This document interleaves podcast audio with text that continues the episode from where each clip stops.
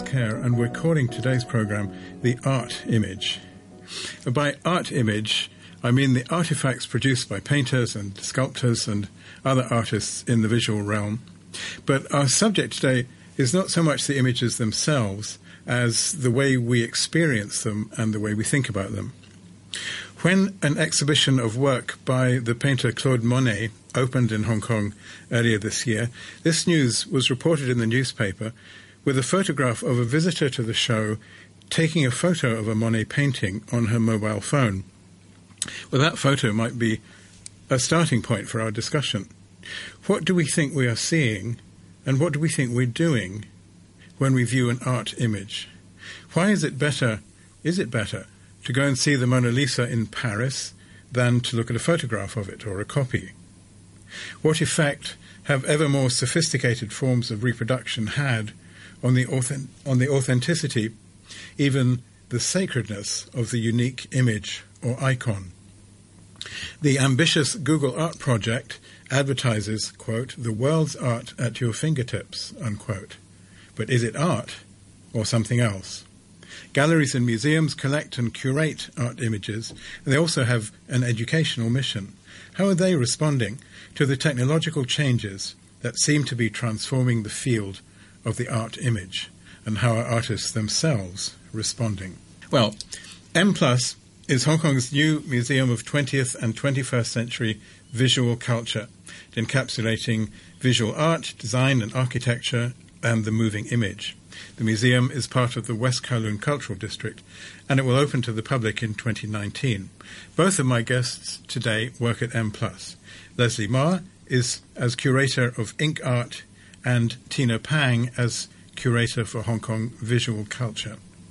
Um, let me start with you, Leslie, and let's begin by reminding ourselves of some of the means of production that have, of reproduction rather, that have developed over the centuries. So we have our, let's imagine we have our original art image, a painting or something.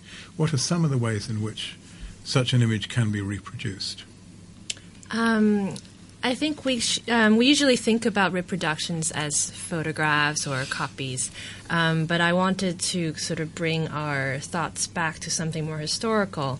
Um, let's say we have a calligraphy um, uh, masterpiece that may not exist anymore um, in in actuality, but it has been copied by the master's uh, disciples or apprentices. So this would this would be an ink calligraphy. Yes, and which may now have disappeared, been burned for or, various reasons, burned or lost, or buried with um, and, uh, emperor collections. And, am I right in saying that right from early on there would have been copies made? Yes. Mm. Um, and I think a lot of um, museum pieces now of these iconic works um, are reproductions done by people of the same era or of another dynasty. So the only way for us, posterity, to study these masterpieces is through reproduction.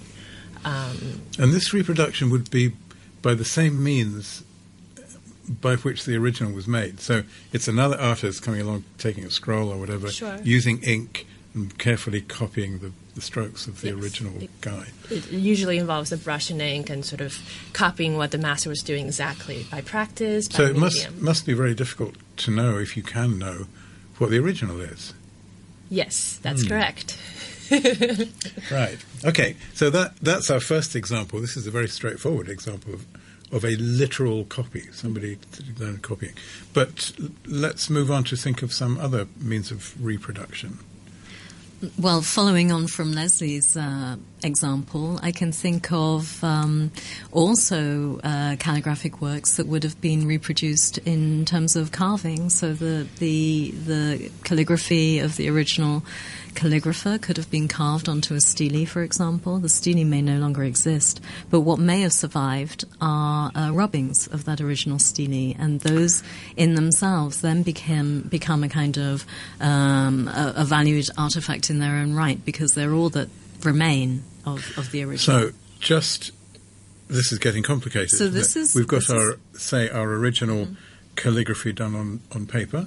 Would it be on paper or on parchment or something? Mm. Then we've got somebody carving it into a stone.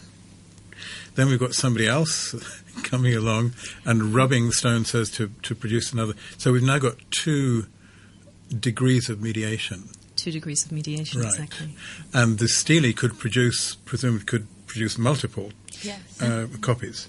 You just, like, like a printing press, right? You could turn out as many as you want.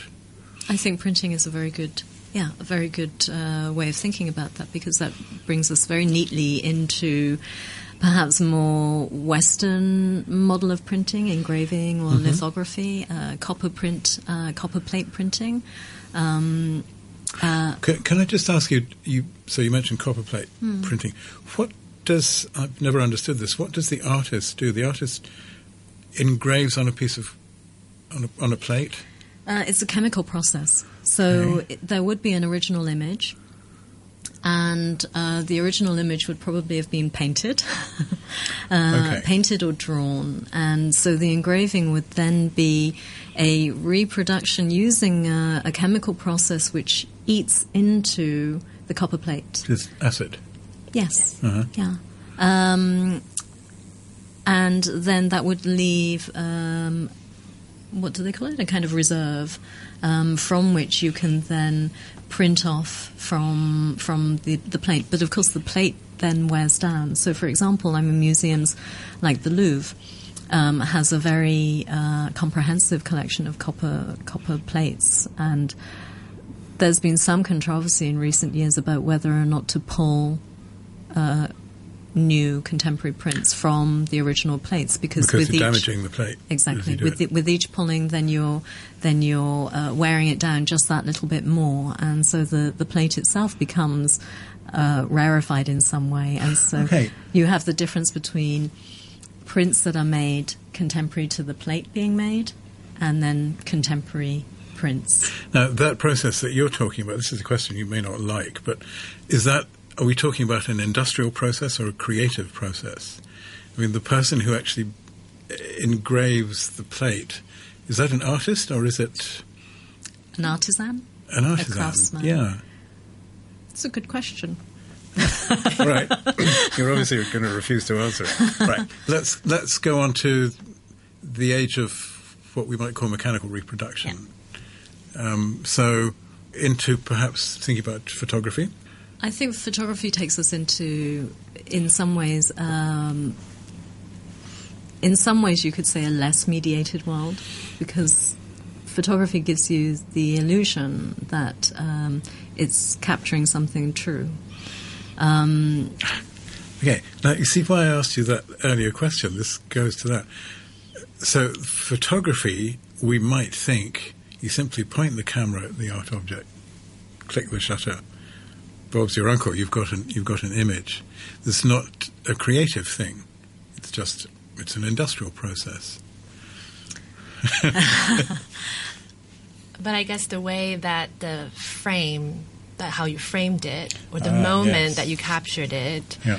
or um, the you know, I think photographer photographers will argue that you know the moment that they they hit the shutter, I- I bet they uh, would, you know, the moment that someone raises their hand, you know, there's good pictures and bad pictures. So I think yeah. there is some sort of creative moment, Okay. um, different from you know automatic uh, f- uh, cameras like a CCTV, for Right, example. Or, um, yeah, because Yeah. it's. I mean, we mustn't forget that there is post. Well, there's post processing, right? So um, post production.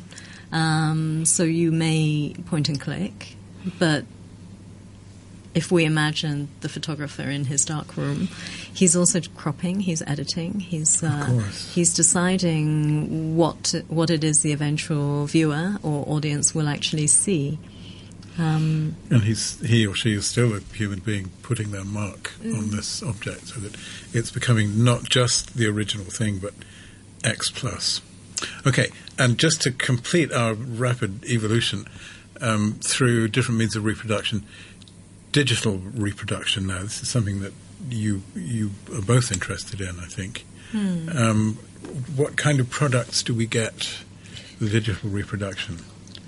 Well. I think we can, in a way, you know, as your um, as your introduction had talked about, um, the photographs in everybody's mobile. Hmm. Uh, you know, you, you, you, you've been somewhere, you've seen a show, uh, an, a pho- photography show, an art show, you take a photograph and you have a record of that. You can call that a kind of digital reproduction. You can also talk about, maybe this we can bring it back to what we talked about earlier about calligraphy or painting.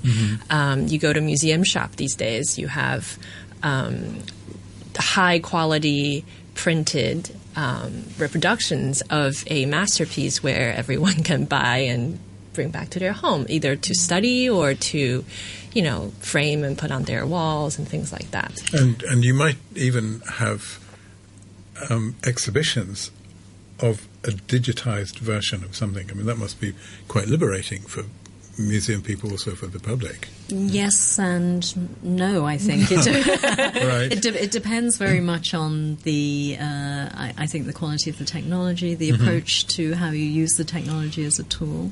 Um, there is another layer, which is kind of, we have digital reproductions, but then there's also digitally born materials, but we can get into that a moment in, in a moment if we have time. But um, if I, I can share perhaps just a, a, little experience that I had recently in Taipei, where um, I went to see an exhibition of um, the Jesuit artist uh, Giuseppe Castiglione, who was. Uh, um, I think 18th century uh, a Chinese court and is uh, largely um, credited with having introduced a lot of Western method to Chinese painting.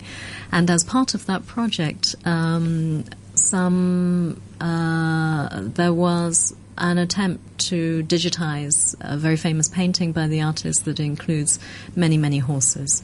Um, and so within this kind of digital reproduction, which is blown up very large, um, which is one, which allows you to see the work in a completely different way. Um, the other effect of that is that you can actually um, manipulate the image. So you can pull out certain sections, you can enlarge it, you can move it around, you can change the spots on the horse, uh, this kind of thing. So it introduces an element of interactivity, perhaps, into what might have been uh, a passive experience. I want to come on to interactivity. We must come on to interactivity in a bit, but before we go there, there's the big question that's been lurking in the back of my mind since the beginning of this conversation, and that's the question of the difference. What's the difference? So, um, Leslie, is there a difference really between viewing an original, uh, authentic, actual, unmediated picture? the Mona Lisa, for example, if you go to the the Louvre and, and go and stand in front of it there, um, and then viewing an, a, a, some kind of image of it, some kind of reproduction, could be a photograph, it might be someone has repainted it. Is there really a difference? Would you always rather go to see the original if there is an original? I think my answer is probably biased because I work at a museum, and I will always argue that seeing the original will be um, something that I, I, I would advocate, um, and I can I can maybe try to explain you know the top few reasons Yeah, that do. that's worthwhile. Um, you know, for instance, the Mona Lisa um, or any painting like you said, Monet, seeing the original. Um, well, let's say start from the reproduction first. Um, you, you kind of get the idea what the the image would be like. You know, it's a person's head. It's um, uh, you know uh, lily flowers floating on a pond.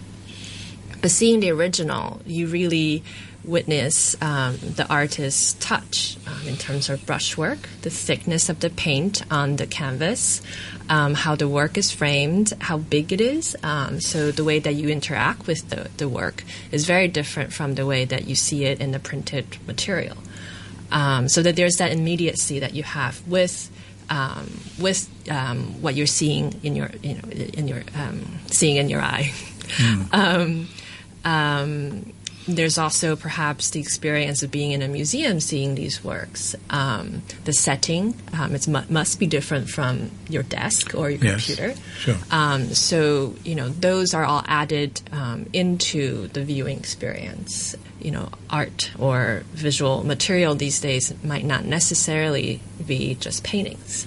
Um, there's works um, that we know that are made today uh, in, in, in, this, this century and the past century that are um, performance based, time based.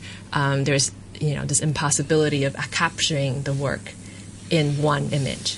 So then going to the museum, you can see or experience more of it. Um, I think maybe Tina has things to add about um, which one, what, the, where the difference would be. Um, I mean, I think there are there are pluses and minuses. Um, there de- definitely, uh, from a, uh, a pedagogic perspective, um, the explosion in digital reproduction or access to images or access to information has been positive.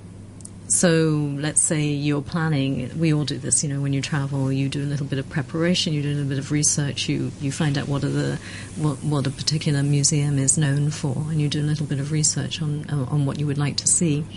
So you can it, it can allow you to prepare yourself, as Leslie said, you know, you, you get a general idea of what something looks like. I think what you can't factor in is how that work will affect you there is a particular effect that's quite known, well known within the museum field called the museum effect. And of course, when What's you the walk, museum effect, is when, when you you know you um, you there could be something very um, pedestrian that you see every day in your everyday life, but then when you see it within a, a museum context and you see it within a case, then it immediately has a significance that you wouldn't have other, otherwise given it. And, and, to some extent, that's, that's also what museums are in the business of doing. They are in the bus- business of focusing your attention on something. And so when we talk about you don't see things in isolation in a museum. So there's the, everything, everything you, everything that, whether it's your you know, fellow viewers, whether it's the way that the, the objects that are juxtaposed with it, um, you're seeing things within a specific context. And so that frames how you understand it, that frames your kind of experience of it, and possibly how and if you relate to it. Um, so I think that those, the, this kind of. Um, you know, I'm not sure I buy this as part of the the argument in hand.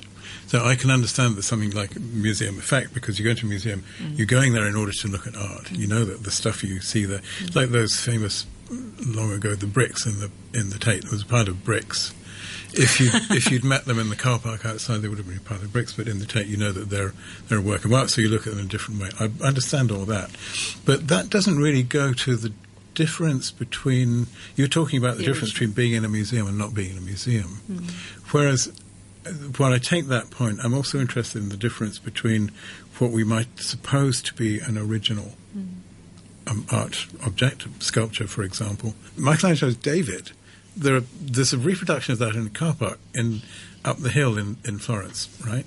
Now, the one in, in the centre of town is, is the real one. The one in the car park is a copy. It's still it's an exact copy as far as anyone knows. But in itself, it's not any different, except that you know that the original has this history that the artist touched it and, and fashioned it and so on. So I don't think I'm there yet in in getting at what it is that consecrates an original art object and makes it because I think we all agree it is better. And I'm not saying we should uh, pulp the Mona Lisa in the Louvre and just look at photographs of it. Maybe this is the time to bring up the question of aura a U R A, the word aura, because this is a, a, word that has been used to explain what's special about a, an original work of art before reproduction. Do you believe in aura, Tina? Um, I'm not sure it's helpful. I do believe in it. okay, so that's slightly contradictory. Um, tell us a bit about it. This is Benjamin, right? The, mm. the philosopher Walter Benjamin in the 1930s. He talks about aura. Yeah?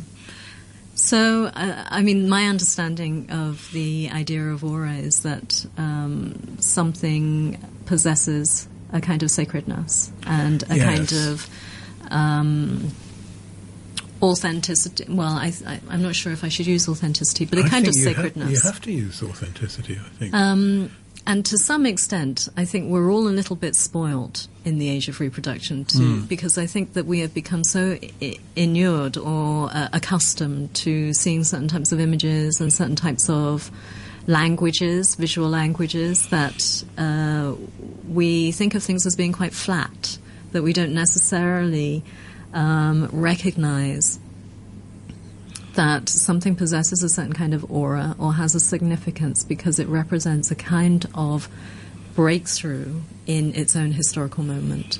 So then we then then you know the job of a museum is how do you actually tell that story? How can you convey how significant this creative moment was? Um, when, when, you reproduce through digital means, or you reproduce through print, or you reproduce through photography, um, what you're seeing is content. So you're seeing kind of a form, uh, form, content, and to some extent you're being told something about it.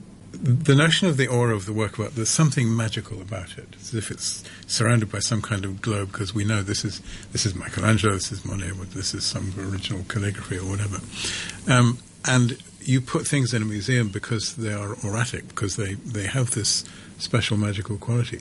And yet, the moment they're in the museum, in a way, what you're trying to do is to break that down.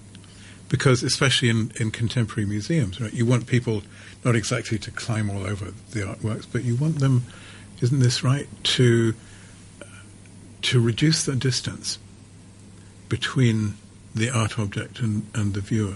Whereas aura has to do with, you know, you, you stand back from it and, and admire it or even worship it. So, how does this work in the modern museum? What do you want your, I don't, what do you call them, viewers, customers, clients? What, what do you want them, audience? Audience, you see, that's an interesting word, isn't it? What do you want them to do with the artworks? You want them to participate, don't you? Um, I think what you raise is an interesting point, but I, I don't think they're conflicting.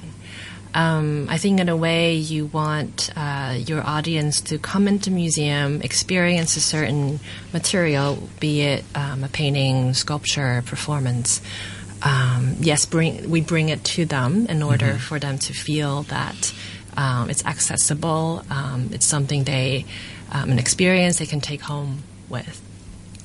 but at the same time, I think through that act of going to a museum or seeing it on a pedestal or behind glass um, of some sort or some kind of presentation with a label. Um, through these sort of apparatus, we are trying to, to let our audience and, and viewers know that there is certain significance in this uh, material um, that we present. There's a certain purpose that it's in this place in this room with mm-hmm. the other things. Uh, or during this moment, uh, we are putting this on display because there's some, something contextual uh, that's important. So I think there's um, there's the content and the form itself, but there's also um, the narrative and the explanatory um, strat- strategies, if you will, um, that we put these materials in.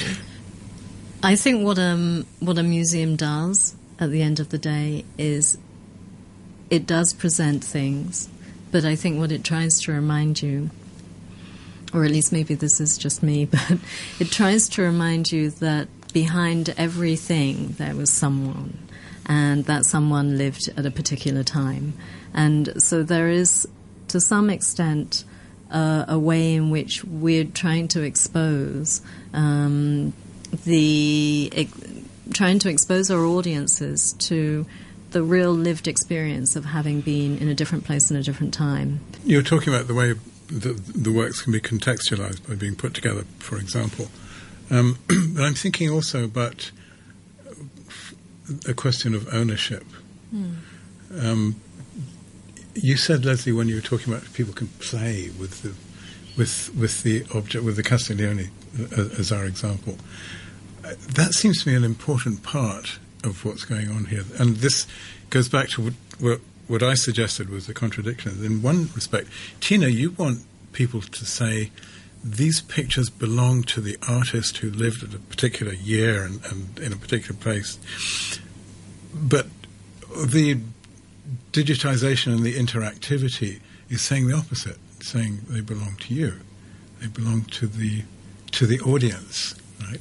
This is the contradiction, and and it seems to revolve around the, the question of of authenticity and, and reproduction, or, or the immediate work of art and, and the, the mediated work of art. I'm sorry to give a speech of that kind, but um, it's a question of what you want your audience to take away, not physically take away, but take away in their mind. Is that right? Yeah, I think. Um,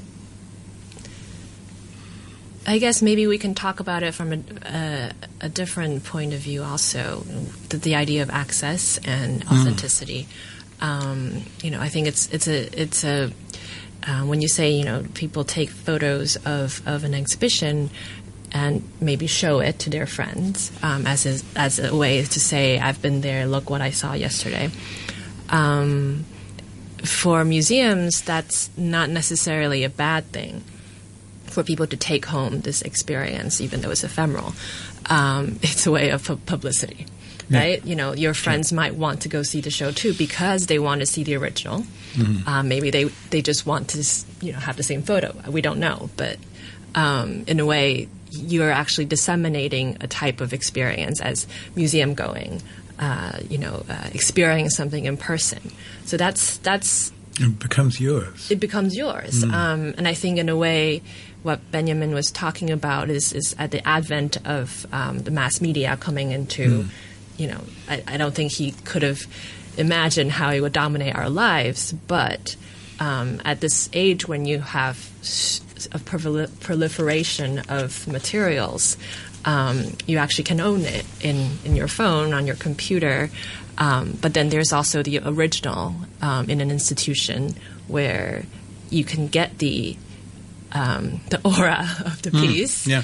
Um, you know, and, and share it with with um, people who went with you or, or, and in fact museums are um, sort of using this technology themselves. I mean the victoria and albert museum recently caused something of a storm by allowing its uh, collection to be um, used uh, more or less without charge, only for production production costs, and so they are using reproduction and technology as a way of fulfilling their mission which is as a national institution to uh, share its collections with as large an audience as possible.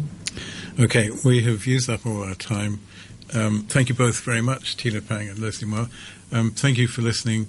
Um, this program can be reproduced as often as you want because it's available on, on podcast. Thanks a lot.